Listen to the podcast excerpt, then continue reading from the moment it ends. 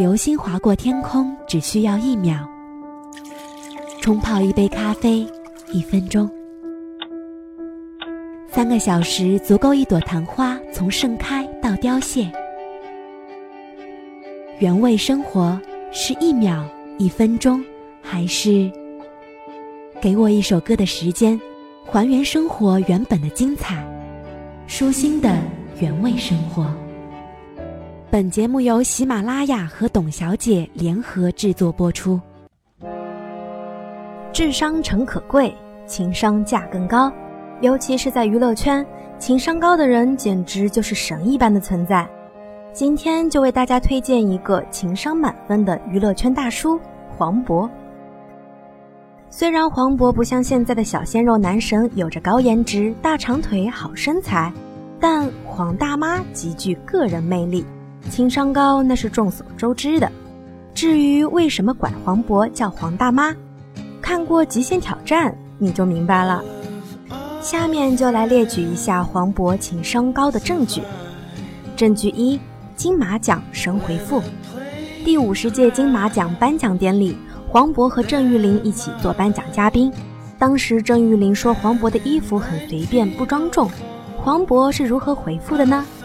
说金马奖就像家，年年都在，就像在自己家迎客一样。回家所以穿舒服点儿。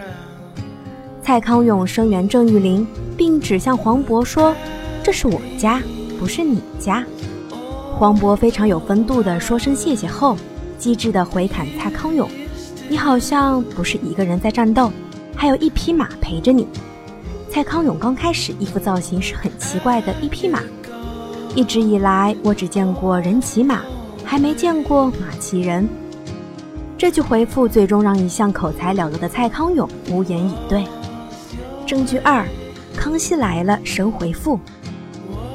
黄渤上台湾的综艺《康熙来了》，小 S 调侃他长得特殊，他的回答：一开始长得还蛮婉约的，后来就变得抽象了，堪称经典金句。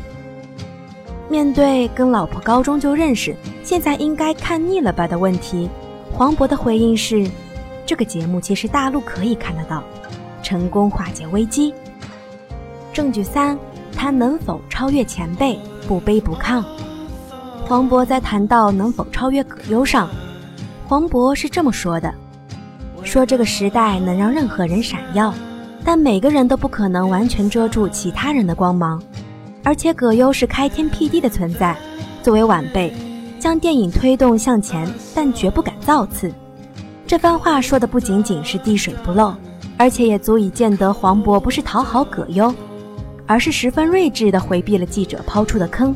不卑不亢这四个字，在黄渤身上体现的淋漓尽致。证据四：面对女演员以退为进。演员闫妮第一次见黄渤时说。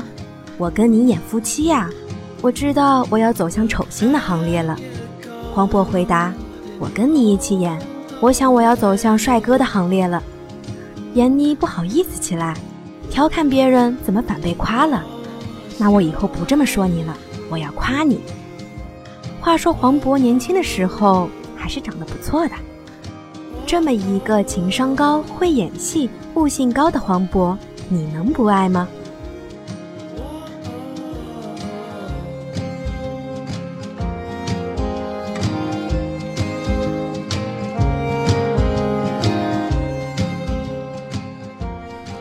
更多资讯，请关注微信“董小姐”。